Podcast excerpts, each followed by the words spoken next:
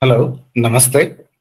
I welcome you all to the 50th session of Guru Bodha with Dr. M.V. Gururaja sir and Dr. Raghuram sir. I'm the convener, Dr. Janardana V. Hebbar, founder of easyayurveda.com. I dedicate this and all of my works at the holy feet of Dr. A. Chandrasekhar Udupa. Starting uh, with the questions, there is a lot of a confusion with respect to honey, whether it is Ushna or whether it is Shita or whether it is Anushna Shita, and also the newly collected honey uh, sort of behaves a little bit differently than old honey. And there is a famous Shangara reference that honey is also good to use beyond one year. Uh, Navanyeva yojani uh, in that sloka. So, brother sir, can you please uh, decipher various utility of honey, whether it's hot or cold, or uh, in potency, or and also uh, new versus old, which one to use where, please, sir? See, when we look into the, our samhitas and Granthas and Nigantus, we will find uh, different uh, kinds of uh, honey has been mentioned with different names as well. But all of those uh, which are uh, Samhitokta may not be available in present context. Presently, we can classify the available honey based on the type of honeybees and of course even the quality of the honey varies according to the source from where these honeybees are collecting the honey. So if it is from the rubber plantation or it is from the valley where Florentia flower, so based on that from where the sources it is collecting, the color, consistency and their taste also varies in this fashion. So first of all, we need to know that all honey, it may be Nava or Purana, I mean, mean an old one or a new one. All the honey is is comparatively Ruksha. Of course, it is Kashaya Madhura in Rasa, and in Vipaka it is comparatively Katu. Because of that Katu Vipaka and Kashaya Rasa predominancy, it is also indicated or expected to use in Prameha also in some of the contexts uh, Acharyas have given references in the court where we can use it. But the issue is getting this honey in a very pure form. When we depend on market, many times there may be some admixtures or it may be some contaminations. Otherwise, if we know the beekeepers from them we are collecting the honey means it will be comparatively better one. But uh, honey which is uh, freshly collected is also ruksha. But when compared to the honey which is a one year old or six months old or two years old or five years old it will be more ruksha than the fresh one. So in order to reduce weight or something like that for that intention if you are using the honey then it is better to use honey which is older one daily requirement or just for sake of uh, food ingredient if you want to take it then it is a fresh honey is good enough. And honey is used in a multiple ways. Honey is uh, best anupana. It's an, a good vehicle to carry many of our uh, materials i mean uh, drugs churnas and even rasaushadis very deep into the tissues and very easily takes it into the circulatory system. Because this honey is already a somewhat a pre-digested material so it very easily absorbs from the body. Second thing, the honey is also very good to skin as well as the ulcers. Wherever there is a wound or ulcer, applying honey will definitely make it heal fast. And honey definitely acts against kapha. It reduces the mala of kapha as well as it also helps in removal of mala kapha from the pranava and of course it is a very good uh, rejuvenative also to some extent in the beginning because of its uh, anurasa is madhura but generally it is drying in nature. This honey may be of old one or a new one. On longer usage it will definitely going to reduce the body bulk. Question to raghuram sir. In the context of uh, honey being heated only in Vamana procedure, only in the basti it is used because it is getting eliminated. Otherwise, heating of honey is uh, contraindicated. Uh, can you please explain regarding that? Coming to the Vamana Karma, so when we see uh, when the honey is used there, uh, see we need to see why, uh, why and how we are using honey and how long uh, it stays in the body. So like uh, if it is given as vehicle or anupana or sahapana as uh, Guru sir was telling, so it is used to convey like a vehicle. It is used to convey the medicine and the medicinal properties to different tissues or the target areas where the medicine needs to act.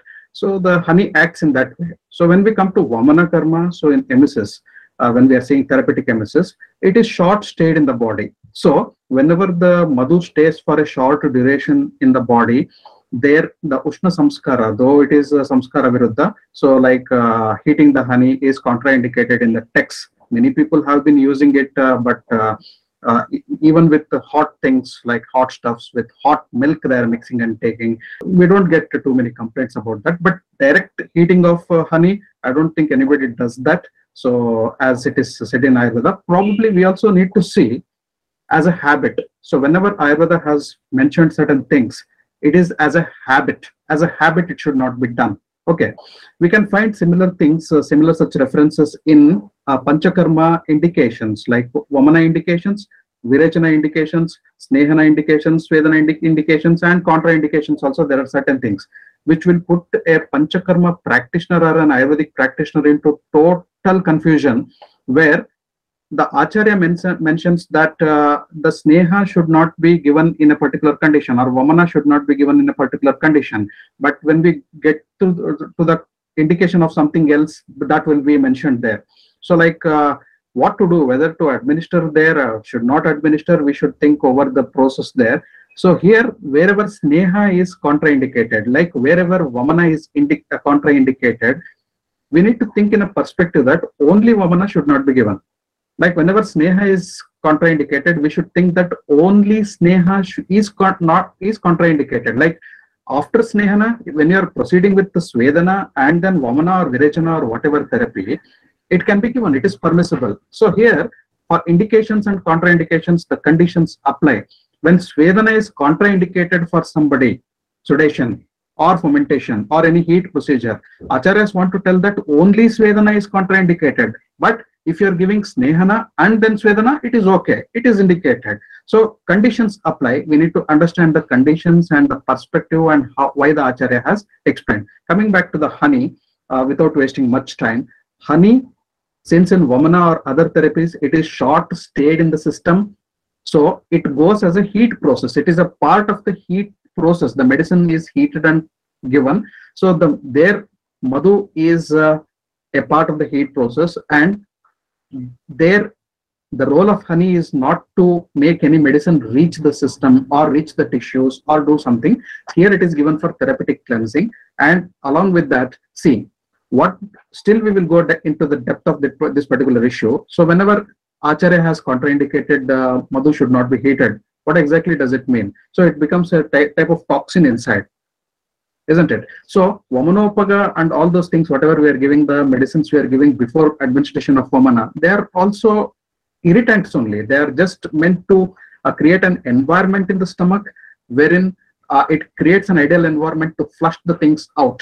So here uh, heating the honey for a short duration or the madhu and gruta mixing them in equal proportions may act like an antigen in the body which will help in provoking the antibodies so that also we should be uh, looking at. But in the therapies as well as far as we are seeing the heating process is for a short duration. The contact of the heated uh, uh, honey inside the system is for a short duration and it is a part of the formulation. We should say it is a part of the vamana formulation entire formulation.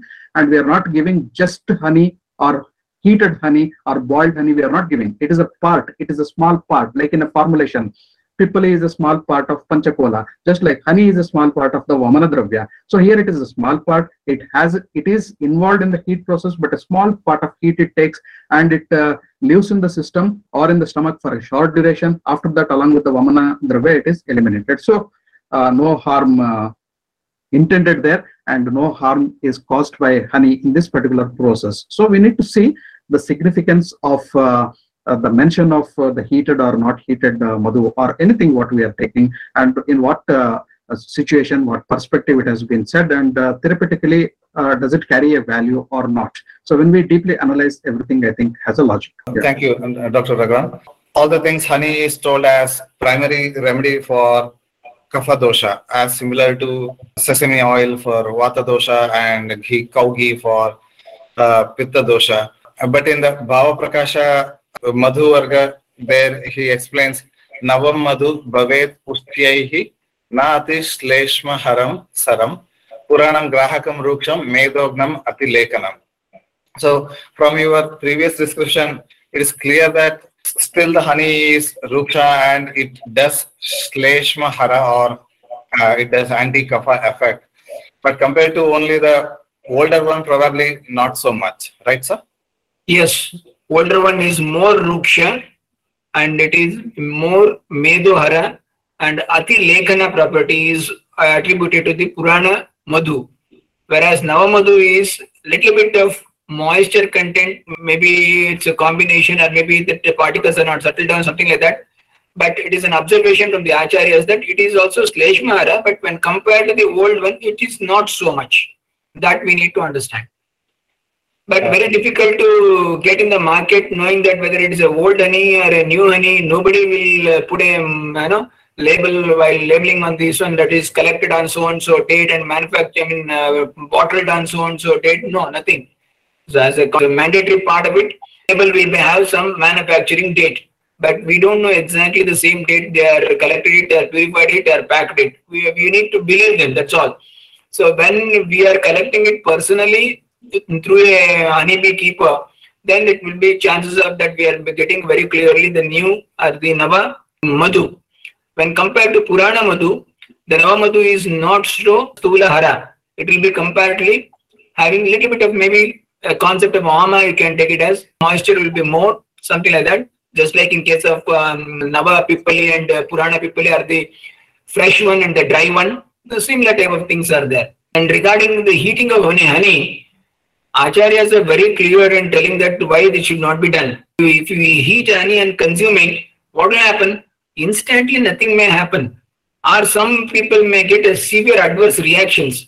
But if you make it a habit of consuming these things for a long duration, definitely it is going to disturb your maybe genetic levels or it maybe even it's going to disturb your the DNA and chromosomes level, maybe, I don't know exactly. But definitely it may reach out to be some autoimmune disorder or something like that. It may disturb in various levels. That's a very clear uh, what our acharyas has said. Certain things should be taken as it is. That's the reason we have one of the important source of knowing the knowledge is from Aptopadesha. Whenever Apta says it, it is our duty to just to follow it. Uh, I still remember one of my gurus in Jaipur when I used to um, doing my MD during those days when we used to say that we are research scholars. He used to scold us, "What research you are going to do, bloody idiots? You are just simply you are just follow the things which is told by acharyas. That's enough. That's more than enough. You try to understand first those things, then you do research. You are not able having the capacity or ability to do the research of what acharyas have said. Your just ability is to just to grab what Acharya said, that is more than enough. He used to scold us. And uh, really, I find many times it is true. Because whatever our Acharyas have said and done, it is so vast and so minute observation were there. Definitely, we need a lot of time to understand that. As Dr. Raghuram said, uh, that uh, heating and giving uh, the madhu in case of Vamana or even for the Basti Karma and all those things, where the dravya needs to come back out once again along with the doshas. It won't stay for more uh, time in the body. So that may not be causing any problem. Whereas when we are using it for anupana purpose, where our need to give the medicine to carry to the particular tissues or target tissues, we need to take that help. And of course, our is very clear in that don't heat it. So don't do it. And even usually I suggest even to my patient that not to mix it even with hot water. Why you want to make unnecessarily things you want to experiment with yourself? When Acharya said, don't do it, don't do it. You can take it as it is, the room temperature, whatever the honey is that.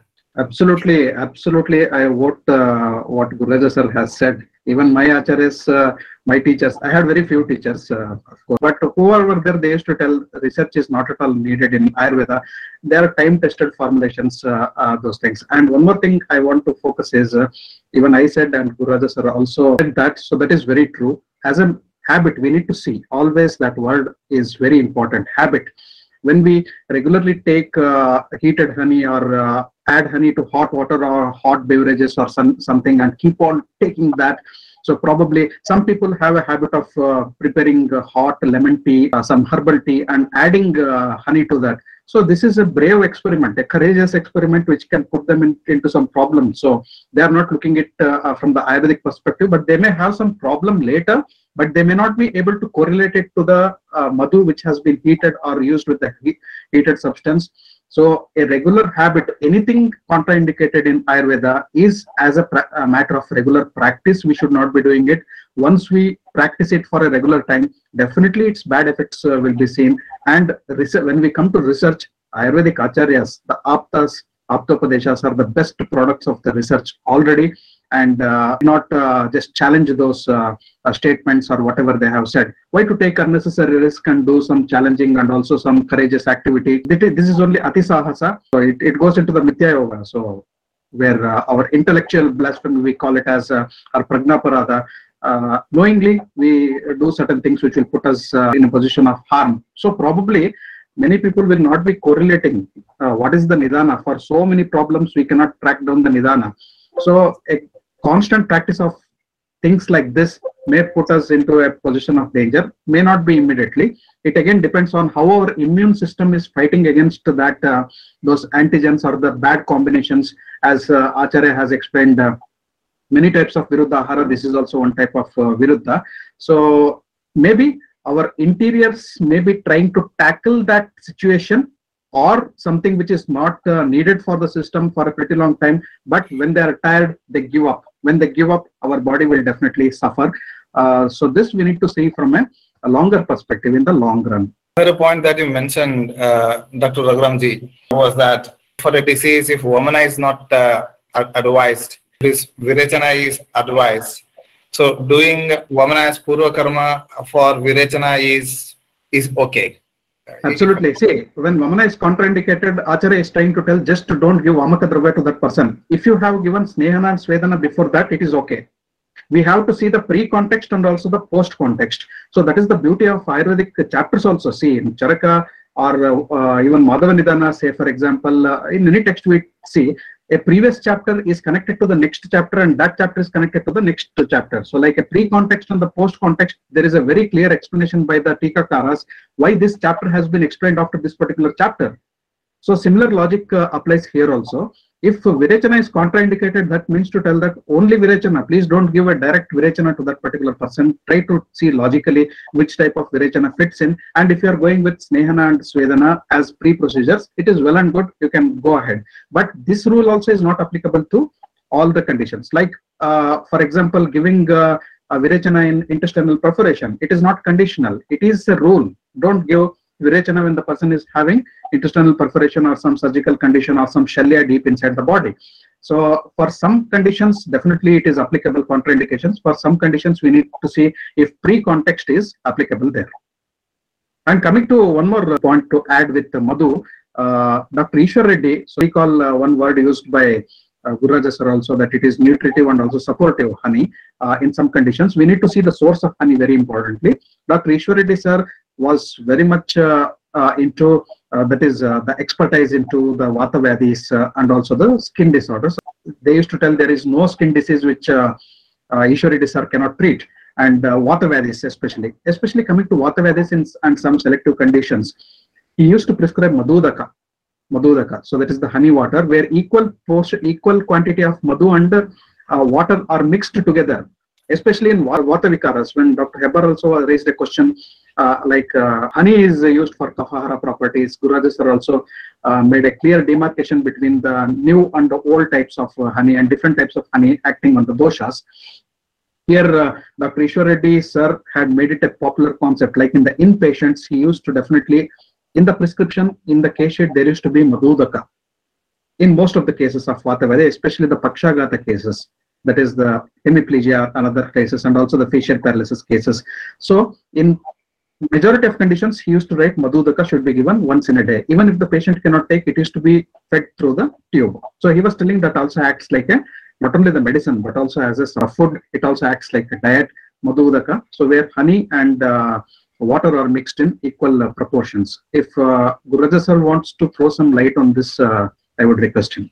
Thank you. To add one more question, like hot water honey has become like a fad, and lemon hot water and honey has also become like a fad. Like modern diet gurus prescribe that. So uh, of course we know that that is not so very much true. So, question to Guru sir is that can honey, uh, cold water and honey, can it be mixed with lemon to add a little bit of more anti-obesity effect? Definitely, if honey at room temperature with uh, room temperature water, and if you want to mix uh, lemon juice to that, there'll be no harm, and of course it is good. But provided only those persons who are not having any issues in the stomach, those who are having hyperacidity and gastric irritation or gastric erosion or ulcer, such type of patients, you should not even those who are having GERD should not use this combination as such. It may going to give a trouble to them at later stages. And I one more point I need to add here is, see when Acharyas have very clearly said heating a honey becomes a viruddha, it should not be done and it is apatya. Very clearly when it is said viruddha aharas, what is a viruddha? Many times people ask, sir, you say that it is a viruddha, we have consumed it, nothing happened. Definitely. When you are young, your Agni is very strong and you have a natural bala in you, nothing will happen. But if you make it a practice of these viruddha aharas on a longer run, your body also loses this strength. And one fine day, you will not be knowing that when your immune system has just uh, said, no, I can't, then you will have all sort of troubles in you. So that's the reason viruddha aharas should be avoided. So the, we need to understand that why that honey it should not be heated and it should be used, it should be not be used in that fashion. So it is better use honey in normal room temperature water or simple cold water. Nothing will happen. Dr. Shilpaji, please go ahead with your point. Namaste to all, sir. Actually, when uh, I was doing my PG thesis in Udupi SDM, I was doing the animal study. So during that period, I could uh, evidence many of the studies which were going on about Viruddhahara. Uh, among that, equal quantity of honey and uh, is considered, that is ghee and honey is considered as Viruddha, which was also being carried out during that period. So I could evidence that uh, there were certain biochemical changes and also had effects on the vital organs after the animal was dissected. Uh, in the biochemical studies as well as when the histological studies, histopathological studies were carried out, it was found that there were toxic effects on them. So hence, uh, even I, I think that there are uh, certain uh, studies that are being carried out even on heated honey and this uh, concept also. So if we search, uh, definitely we can find references. That is evidence-based. This thing we can uh, show that it is toxic. Thank you, uh, Shilpaji. So if, if you can forward us uh, the link uh, related to this particular study, I think this is really interesting and you made a valid point here. The point I want to add regarding the usage of uh, hot water and honey is that what we have understood is that why it came into practice is like uh, when we say about Ushnodaka, uh, when we say Kapahara, the hot water that is reduced to one fourth is usually termed as uh, Kapahara. That that is what we tell. And the honey is also having the Rukshaguna and the Kapahara action. So actually, why it came to practice may be due to the reason that Ushnodaka, which is reduced, is Kapahara, and uh, honey is also Kapahara. So in combination, it uh, reduces the Kapha or the Medas, and it helps in weight loss. That may be the concept initially, which was advised by Vaidyas. But later, the people started making it as it was warm water or cold water, that is, uh, which is heated and later cooled down. But it was taken literally that hot water should be used with honey, and it became a, a misunderstanding, and that's how it came into practice. That is how I have understood that. Here, I would like to add one more thing. Viruddhatva here, uh, in terms of honey, is about direct heating the honey, like uh, Madhu and Ushna Samskara. So this is what we can call it as Samskara Viruddha. So like the heat is not going in sync with uh, the honey. So that is one thing. The extended uh, study can be taken to honey added to hot water, honey added to hot coffee, honey added to hot uh, uh, tea or any hot beverages and taken. So if, if it is uh, uh, compatible or not compatible or does it do the same harm just like the heated honey, honey in a bowl directly heated on the fire and consumed. Uh, does the other materials also have a similar bad effect? Uh, so I think this is extended part of study. So again, this is a courageous study for anybody to do. It will be atisahasa. So as uh, Guru Raja sir also said, I also concur with uh, whatever he has said. Why to experiment on things uh, which uh, we already know, so has been indicated or contraindicated in the Shastra. As Shilpaji also said that uh, some studies have shown the evidences of these things. Samskara Viruddha is uh, actually, according to the Shastra, is limited to that particular point, a direct heating of honey. So honey plus fire is a horrible combination. I think uh, actually, and the extended portions can be taken to with the query whether a similar effect, similar bad effects can be seen or can be evidenced by adding honey uh, to the hot water or any hot beverages. To give a comparison, in Amavata, Vrushchika Damshavat Vyavidha Iva Vrushchika that symptom is given, the person experiences pain as if stung by a scorpion. Now, the person who is having Amavata, how does he or she know that uh, the pain is similar to a scorpion sting if they haven't experienced a scorpion sting previously?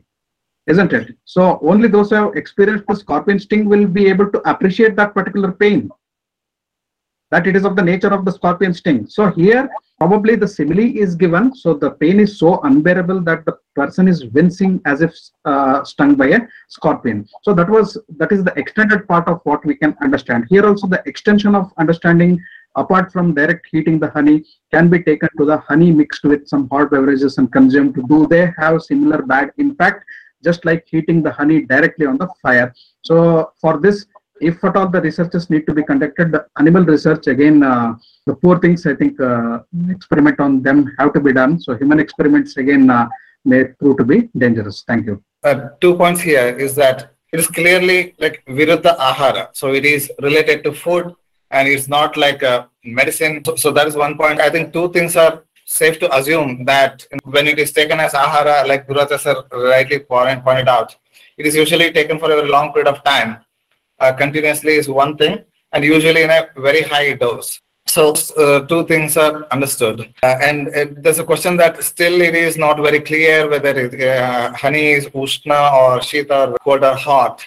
Uh, Guruji sir, the Kaiyadeva Nighantu says that honey should not be used by a person exposed to fire uh, during heavy summer, extremely hot place, and honey also being uh, anti-kapha in nature. Uh, probably tends more towards Ushna, sir. Very clearly, honey is Ushna. You just keep this one in mind. That is simple. No need to have a confusion. Honey is Ushna. That's the reason it is given in Kapha. Honey is Ushna. Because of that, it is also used in case of Vata Roga because Vata is having Shita Guna. Honey is Ushna. That's the reason Madhudaka has been combination is usually gives result. There was a question here regarding the Punarnava. Uh, Punarnava's use in uh, diabetes. I checked all the references from all the major Nigantus. Uh, no one has indicated this Punarnava or Boerhavia diffusa in the uh, treatment of Meha or Prameha or diabetes. It's not mentioned. An extended question to uh, Guru Raja sir is, but Gokshura is mentioned as Prameha Hara. Probably the reference is from Bhava Prakasha in prameha and especially in the diabetes there is already polyuria problem so how far this gokshura use can be justified and probably why punarnava is not indicated First of all, we need to understand in two terms very clearly. Diabetes is not exactly equivalent to prameha, what described in Ayurveda. Ayurveda prameha and later madhumeha is somewhat having a different area when compared to the diabetes of the modern. We need to understand the difference between these two. Second thing, Punarnava is one of the important drug which is anti-inflammatory in nature and diuretic in nature. So it helps in Shotha. That's why Acharya Charaka has mentioned it in one of the uh, the Dashemani, that is Shotahara Dashemani, that is there. Uh, such type of drugs are there. So this type of uh, condition definitely is going to support the kidney tissues do its function in a normal way, probably by expelling the contents through the urine. So this may be acting as an uh, drug for anti-inflammatory purposes and this drug may be used as a diuretic drug which can be used in case of shota. So when there is uh, really uh, shota, if it is more like uh, in case of pittaja or vataja prameha, then maybe as a supportive drug this can be used, but I don't find it's a right kind of choice to use a punarnava in case of madhumeha because punarnava has a special affinity towards the water to expel it out from the body in the through the form of urine. So when it is going to increase the quantity of urine, I don't think so it is the right kind of drug to use in a case of prameha because prameha patient is already having an excessive urination. Polyuria is one of the important symptom. So that's the reason I don't think so it is not the right kind of drug to be used in case of uh. But it is not a taboo that it should not be used. It can be used if any associated inflammatory signs and conditions are there where you can use it and it can support the kidneys by improving the functions of the kidney because you know that in case of uh, chronic diabetic cases or madhumeha cases then there will be some bad effect or the ill effect on the kidneys. So slowly kidney functions fails step by step. So there maybe it is supporting in that way. So that way you can use it but not as a drug to be you know for the purpose of uh, correcting the uh, rectifying the madhumeha rectifying the um, pittacamehas it only supportive drug it can be used in that fashion Uh, moving on to the next question. So this was regarding the cumin variants. There is this uh, Shweta Jiraka and there is Krishna Jiraka and there is this Upakunchika or Kunchika explained. It becomes so confusing. Even in the Nighantus also these terms are, especially the Krishna Jiraka and Kunchika are used somewhere interchangeably in some extent. Can you please decipher this Gururaja sir and explain the major benefits and differences between these three? See, first of all, when we try to understand these Jiraka varieties, commonly available is these three, Shweta Jiraka, Krishna Jiraka and Upakunchika or Kunchika or Kalonji, very popularly known. Other than this, there are still two in the market. That is what we're going to get a confusion. That's the Shahi Jira. Sya Jira, it is also called as Shahi Jiraka. The, and the other one is Aranya Jiraka. Jiraka and Aranya Jiraka. So there are five. So first one is Shweta Jiraka. Very clearly, there is no doubt the one which we use in mission and it is usually pinpointed and it is elongated, centrally bulged, but there is no curve usually and it is from the mm, plant Cuminum cyminum. There is no confusion at all. Very clear. The confusion starts at Krishna Jiraka. Whenever it comes to Krishna Jiraka, it is said that Carum carvi is the ideal one we need to take. It is sometimes even said as Carum carvi instead of that. Even Kiram Roxburgh on is also said as an adulterant, but it is better to take it as Carum carvi only. That is the black variety of uh, Jiraka, or it's also called the black caraway seeds. And remember, both Shweta Jiraka, Krishna Jiraka, that is Cuminum cyminum, as well as Carum carvi is from Umbelliferae very clear in that. There is no problem understanding. And even colors also we can make out very clearly. Little bit change in the color little bit blackish in color. And of course they are curved. And there will be not so bulged like cuminum cyminum then comes upakunchika or kalonji uh, very popularly seen in the market. The black variety of uh, seeds it is somewhat triangular pointed and rigid one but there are adulterants in the market which is mixed with onion seeds Kalonji is mixed with onion seeds. Uh, very clearly we can make out the onion seeds are slightly circular and compressed somewhat, whereas Kupakunchika is somewhat triangular with three ridges and one point. So this is Upakunchika. It is also called as Kalonji and it is from the plant Nigella sativa. And this Nigella sativa is from Ranunculaceae, entirely different family. It is not from the Umbelliferae. Nigella sativa is from the Ranunculaceae. But popularly in all Nighantus, these three are collectively called as Jiraka Tritiyas. This Jiraka Tritiya, Shweta Jiraka, Krishna Jiraka and Upakunchika. That's called as Jiraka Tritiya. But all these three Jirakas are not from the same family. Shweta Jiraka and Krishna Jiraka is from the Umbelliferae whereas Upakunchika is from the Ranunculaceae and three different plants are also very clearly we can identify. Along with that, next we have that is one is called as a Shahi Jira in the market. It also looks like something like Krishna Jiraka, slightly brownish, bulged, I mean, um, somewhat carved, something like that. Uh, But it is a plant is entirely different, Bunium persicum. It's entirely different plant, Bunium persicum. From that, Shahi Jira is obtained and it is also from Umbelliferae. Shahi Jira is also from Umbelliferae. And the last one is Aranya Jiraka.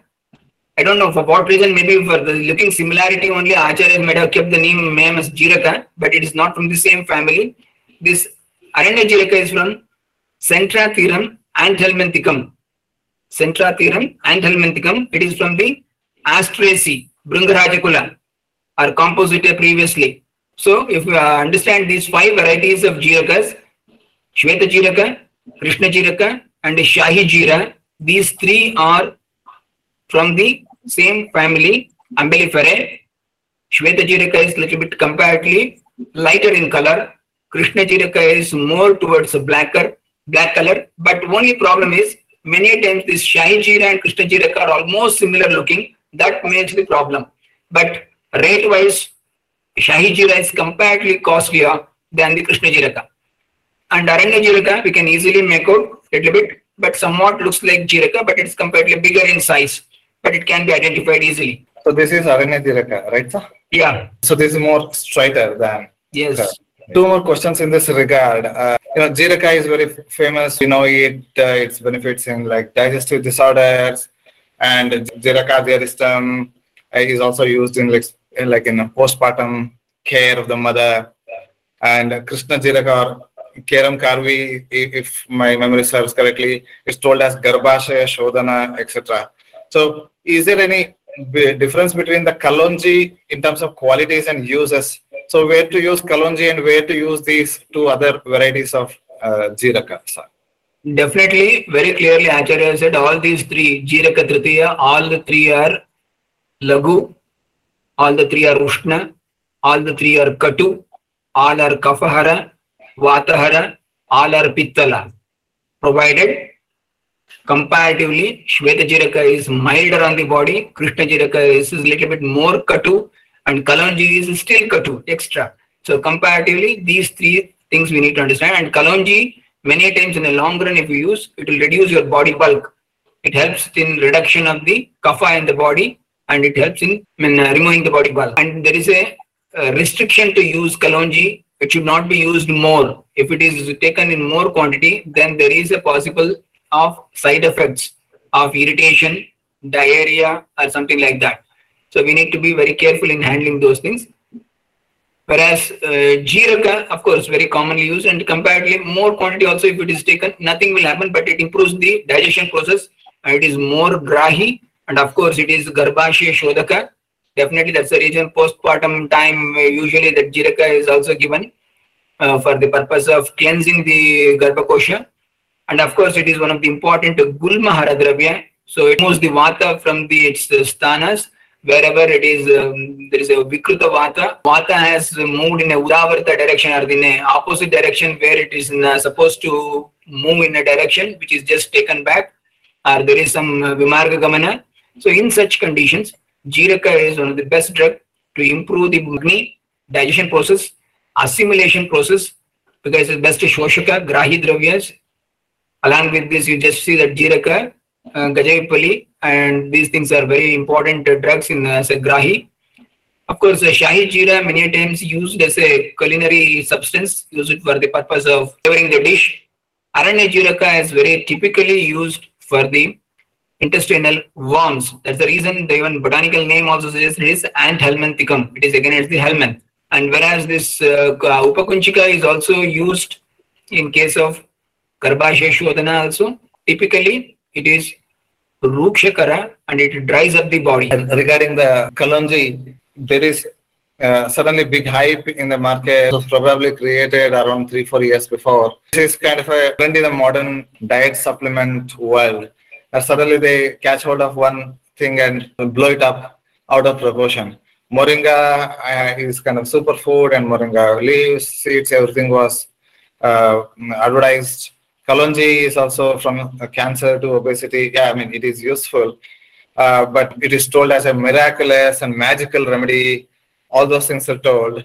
And uh, kombucha drink. So uh, again, there is a big hype given to that. Kalonji extract has been uh, studied in the breast cancer cells. It helps to inactivate breast cancer cells, it's told. Then again, particularly to be used in uh, other types of cancer like pancreatic cancer, lung cancer, etc. I think it is safe to say that the Kalonji or Nigella sativa is useful, uh, probably as a, as a dietary ingredient or may not be the main medicine for cancer, sir? Uh, first of all, we need to understand certain things. We, as Ayurvedic physicians or Ayurvedians, we are poor in marketing. We need to accept that. We are very, very poor in marketing. The same old things which are said in Ayurveda, but they are in Sanskrit, we are unable to translate them into a good type of English, the, the language the world accepts or knows. We don't know. The same thing has been taken from the Ayurveda and it has been put into a different uh, set of bowls and you know different uh, terminologies and the way it is presented. It may be anything. Sometimes it suddenly the moringa comes in. Sometimes even kalonji comes into play, and sometimes even um, bark will come, and sometimes bhumi amlaki will emerge as a super thing, and so many things. But they are very good in marketing. So we are lacking in that. We need to accept that. There is no harm. But second thing is all these drugs are very clearly said in their guna lakshanas and all those things. We need to understand with the perspective of what intention acharyas have mentioned and where it is used. And definitely if you start using them we will find the results what as acharyas have described. Whether this is a main drug for cancer it's very difficult. We don't know the stage of the cancer. In each and every even see is the same drug which is suitable for a particular type of cancer may not be yielding the result in the stage one maybe maybe yielding the stage one may not be yielding in the stage two or stage three or four. Even after chemotherapy, many patient dies. It doesn't mean that then chemotherapy doesn't work. So it is very difficult to analyze on those lines. Kalonji is one of the best drug which can be used in certain conditions. All those conditions with the time tested and as well as dose fixed. You need not to increase the dose or extend the dose or go beyond that. Then we may have a, something as an adverse events. So that needs to be understood that's why I said, what are the textual references in the Granthas, Samhitas, Nighantus? They are telling that let us utilize them in the same context with the same tempo. Let us utilize them. Then we try to analyze whether it is suitable or not for this generation or this century, the people of this nature, or whether this is not good for that, or whether it is good for anybody. All those things can be understood. And of course, it is once again a lifetime studies it requires a lot of human resources. Moving on to the next question, uh, let me bring in uh, Dr. Raghuram sir to this. Uh, this was a continuation of the last class discussion. There are particular places in which people put on weight very easily. It is very commonly seen that US diet, uh, probably due to uh, uh, genetically altered ingredients that, that are being used or probably this McDonald's habit of burger and other things, Burger King and whatnot so some people who are like thin and well maintained in India, when they go to US, they complain of rapid gain of weight. This I have seen in Quora and other uh, platforms saying that the same person who when visits Europe and takes European sort of diet, traditional ones, uh, even the Italian pizza and whatnot, still he would be able to lose weight. But soon after coming back to US, uh, all the lost weight sort of comes back. So how do you decipher this? We need to study. So again, this uh, needs a lot of research. Uh, how our US food is different from Indian food. Say whether this uh, person who has asked the question belong to India, different geographical condition, and they have gone to US. So the first part of life spent in India, for example, so they're used to the food habits and also the life activities and also the lifestyle herein. And once they go there, so we will leave the pregnancy apart. So in this particular case, so when you go to US or any other country, as you were mentioning, uh, some in some countries people are able to maintain their weight. Some in some places they are uh, gaining the weight, and so much so much difference is coming. So Ayurveda has also emphasized the Bhumi Pariksha. So like uh, examination of the geographical uh, place and also the geographical condition. Bhumi is two. So that is the geographical area in and around us and also the Atura Desha. So that is the body, the physical body of the individual. So both these things need to be explained and examined, and we should see whether the geography is syncing with uh, the geography of the person or they are not syncing at all. So here very important is uh, what are the conditions of living of the person? So in india so probably we will take uh, the person was staying in india different lifestyle different foods uh, uh, totally when they go to us or some other geographical conditions things change and the body uh, how it recognizes those particular foods and also the lifestyle what is the impact of those things. So we are a product of impact. The human being is a product of impact. So like many things happening in and around us what are they contributing towards us including our body weight, loss, gain, maintenance, all those things. And here we need to see how the phys physical compatibilities with everything happening in and around and the mental compatibilities happening in and around.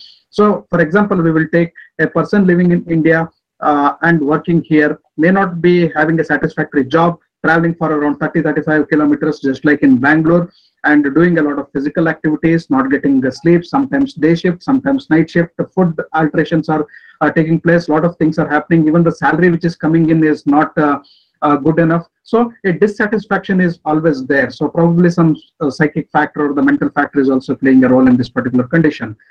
Condition number two, the same person shifts to US or somewhere. So with a better job placement, the uh, there is a little bit of comfort, a better position, a better earning, a mental satisfaction, a lot of rest, less of travel, less of exercise, and more of munching more of food so has a lot of time to eat caloric food and a lot of other factors which are contributing to putting on the weight apart from these things the prakriti of the particular person if it is allowing the person to gain the weight for example a kapha prakriti person right at the birth uh, may be plumpy so like uh, a healthy child we can call it as over a period of time so with growth, the weight can come down and the person may typically look like Vata or Pitta or Vata Pitta or Pitta Vata type of person. And when the conditions uh, again are uh, subjective, so that is the growth phase. So once again, when they come to the job and the sedentary uh, activities and a lot of food options, uh, many food options. So US, as we are speaking, the food options are totally different from what they are in India. So probably uh, a lot of research need to be done there. And the Kapha Prakriti person example I was giving. So again, coming back to the third or the fourth decade, the person can gain weight. The person thinks that, so the people in and around thinks that this fellow has gained a lot of weight, but probably that is a weight gaining tendency which is carried deep inside the system. Right from the birth Prakriti, the person has weight gaining tendency and the gain of weight is not, may not be due to the circumstances and the situations and the food and the activities in and around. The weight gaining tendency supported by all the factors which can support the kapha and also the kapha elements in the body. We know that kapha elements are so many, like there is rasa, mamsa, meda, shukra. So many things are supported by kapha, kapha varga dravya. So when they're supported, so obviously the bulk increases. So the weight gaining tendency, weight maintaining tendency, or weight losing tendency. I ask this to my patients, whether do you have, do you have a weight gaining tendency? Like uh, if you're not exercising a bit and if you don't control your food, suddenly there is a gain in weight. There are some people, and there are some people they don't do anything. They keep on eating uh, a lot of food, a lot of options, and still they don't gain weight, as Dr. Hebbar was giving in the other example. So a lot of circumstances and a lot of uh, situations, a lot of factors come into the play. I was telling what we are uh, the people. So the human being is made out of the impact of many things uh, going in and around. And uh, of course, when we are speaking about the diet, there is a lot of difference uh, between the Indian diet and also the US diet or somewhere else. So the pattern of the food, the content of the food, the impact of the similar food on the body tissues and the other conditions, the presence of mind, the saturation of mind, prasanna, atma, indriya, manaha, that particular context of uh, being healthy, all those situations and uh, what type of life is going on, the physical activities and attitude and also uh, everything, almost everything contributing to our day-to-day life, whether they are favorable for a weight gain or favorable for a weight loss or favorable for uh, uh, maintenance. Many factors play into this particular game. And uh, yes, thorough research need to be done in the demarcation of the diet, dietic uh, uh, ingredients and their impact on many, only if we are speaking about diet, on the system what type of impact uh, they have. What is the impact of uh, taking two chapatis and two burgers in a day? on a similar person in two different conditions. Probably a lot of research need to be done. definitely there is a difference in the foods, the food patterns, and the way they behave. The behavior of the food once they go inside, the compatibility of the food with the body tissues, and the non-compatibility. All these things, uh, I think, come into the game. So a lot of factors should be considered before uh, deciding these things. Thank you, Raghuram. Uh, regarding one point, it is true that a stressful environment, some people gain weight, but most people under, under stress would lose weight. And when when the stress is not there, they would not. And and also I found that this uh, from focusforhealth.org. And one reason why the US and European food supplies are so different. For example, yellow dye is 5 and 6, red dye 40, blue dye 1, and caramel coloring, all FDA approved in the US as GRAS, generally regarded as safe. Therefore, widely used by the food, uh, uh, used in the food is linked to many disorders, neurological, ADD, ADHD, brain cancer, etc. But in most of the European countries, especially France, UK, Norway, they are banned. So there is a US market, food market uh, acts much on the lobby, and I mean as much as much as I have uh, read. Uh, so there could be a lot of you know food processing problems also contributing more to the weight gain issue. That is, I read somewhere that obesity rate in the US is uh, more than two in five adults, roughly 42% of people in US are obese. Uh, sir, do you have any contributing points, please? Definitely, we need to understand how we put on weight. First important factor is our nature, prakriti, that is carried away from our lineage, hereditary factors supporting things. Because you may see that a family with a lot of nutritive food they're consuming at their home, one child is not getting up the proper weight. They have always complaint. They'll say that my out of three children, two are very good and very normal, but my last child is not at all putting weight. Such type of complaints will receive. So it's very clear. The first point number one is our prakriti are the uh, the genetic factors what we are inherited from our parents that is supporting contributing and you can observe that typically the obesity while describing people make it as a two types of obesity. The european and american model of obesity is apple shaped obesity whereas the south indian or the indian variety is considered as a pear shaped obesity. We have a typical tendency of uh, deposition of adipose tissues and accumulation and we have a typical tendency to develop. This point number one that is from the prakriti we get it to things. That is our ancestor from the our parents we get some genetic information how we should be. That is one thing. That is a prerequisite. Second thing is agni. If you have a very good agni then only whatever the nutritive diet you give that can be digested and absorbed assimilated. If agni is not proper then whatever the thing you give it is not possible. I have a patient from us he is consuming everything but he is unable to gain and cross 42 kgs doesn't make any sense. He uses all sort of things and he is unable to put on the weight. So Agni is more prominent. Agni is very much required. If a proper Agni is there, then definitely all the digestive juices we can get it. And then the absorption, digestion and absorption will take place. That's the one thing.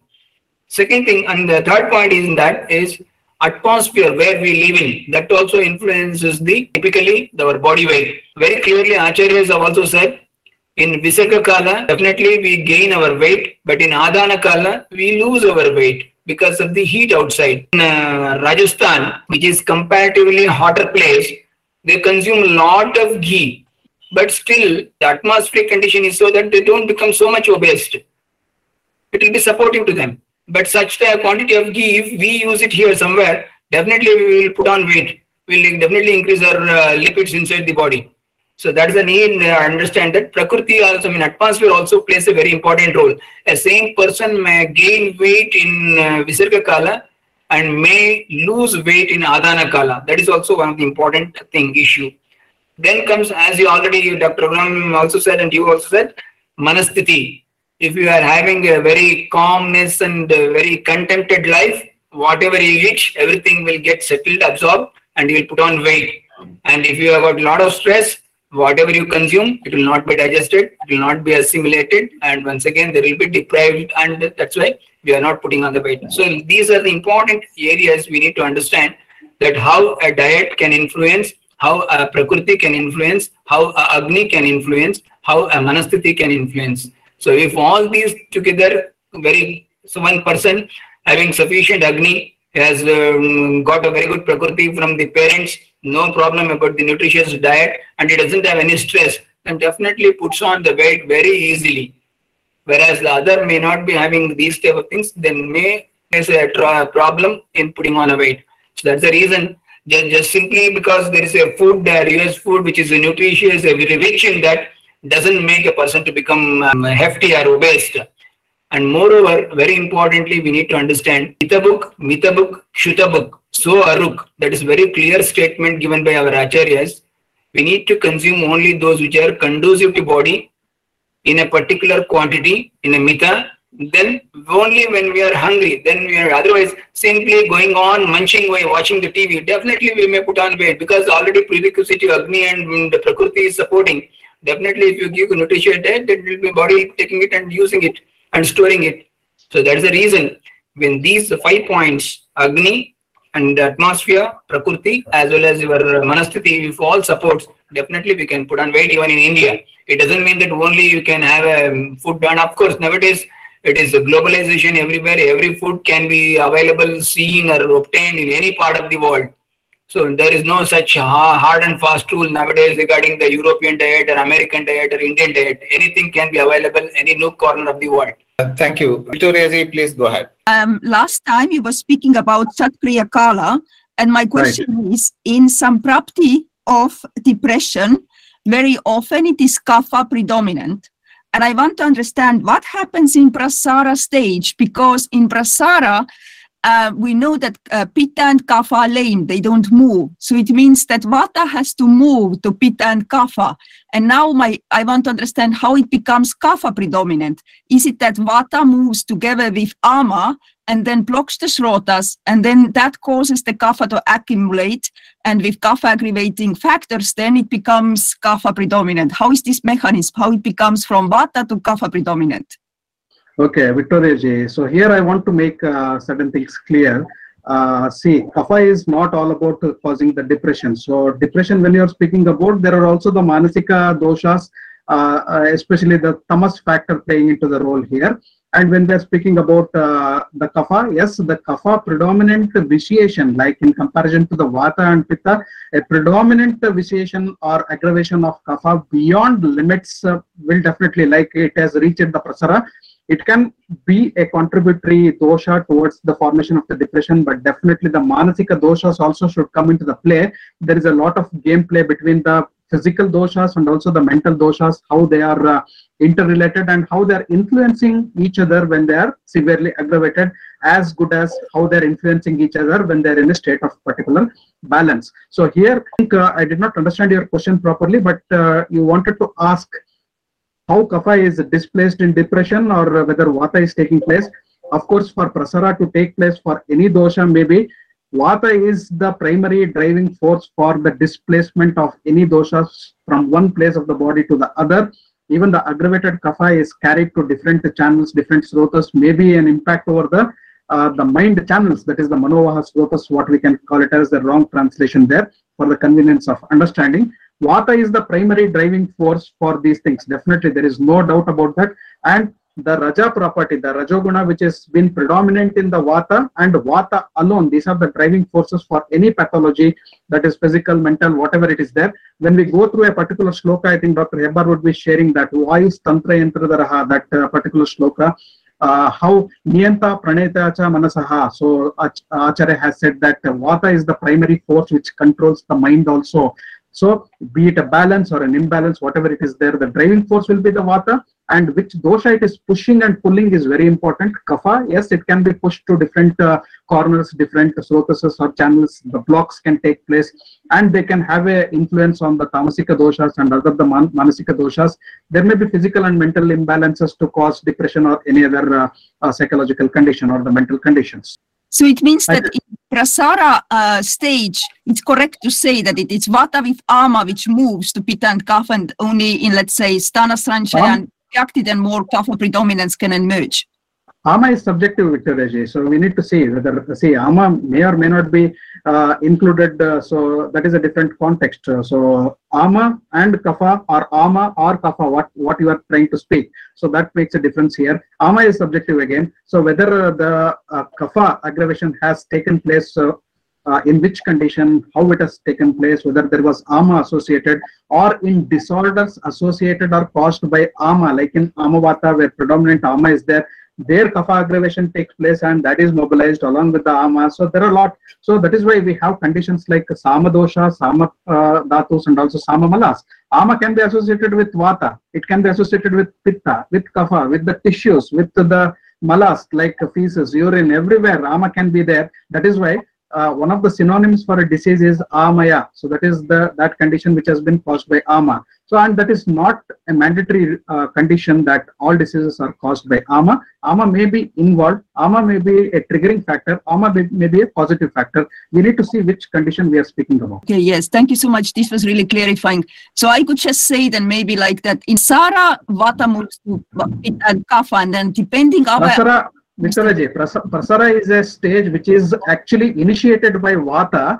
If Mhm. ma- Vata, Vata mo- motivates only then the aggravated or uh, the from the Prakopa stage, the doshas can be moved to the other places. If Vata is not pushing them or pulling them, nothing is going to happen. Prasara is a stage which is uh, compulsorily and mandatorily caused by Vata. So Vata is the driving force there. Without Vata, there is no mobilization in the body. Excellent. Thank you so much. That clarified a lot. Thank you so much, Vaidyaji. Two points there is that from Raghuram sir's explanation and whatnot. So AMA need not be present in all diseases, or I mean, it, it can present selectively in certain diseases only. uh, as you said about the AMA, we may get a patient where wherein the AMA has already already been resolved. AMA has al- already been resolved due to the Agni or whatever the change of status, change of geography, change of many conditions. AMA has already been resolved, or the primary treatment or the home remedies, whatever the person has taken, the AMA, the initial AMA has been resolved. So we may get in uh, the, get the patient in some other condition. So AMA might have been present. So to uh, diagnose whether the AMA was present, AMA was the causative factor, it is the worsening factor, it is a trigger, or is it associated with the disease or the components of the disease? It is left out for the Vaidya. These are the different stages of the disease to analyze. Yes, sir. I mean, point well taken there. Uh, Shall I add anything there? yes, sir, please. See, first of all, we need to understand how that, uh, in the way that Dr. Ram says it very clearly, there are the terminologies which is used as amaya, that's fine, but particularly when ama is of a very important character in sharirika rogas, whereas it comes to manasika roga or the mental diseases where instead of this ama, the more uh, involving factor will be rajas, tamas, and sattva. Those manogunas will be playing more. That is the point number one. Second thing, what the Victoria was asking that in prasara, it may be for anything in the body. Vayu is the only, Vata is the only one which has a capacity to make the things to move. So it may be pitta, it may be any mala, it may be kapha, it may be ama, it may be anything. Vata is the one which is having the capacity to move it. In a condition, if any ama has developed, even that ama will also be moved to different doshik sthanas or the prasaravastha and that will be initiated by the vata. Without the influence of vata, nothing can move in the body. That we need to understand. This is the basic line. If you understand this, there will be no uh, confusion.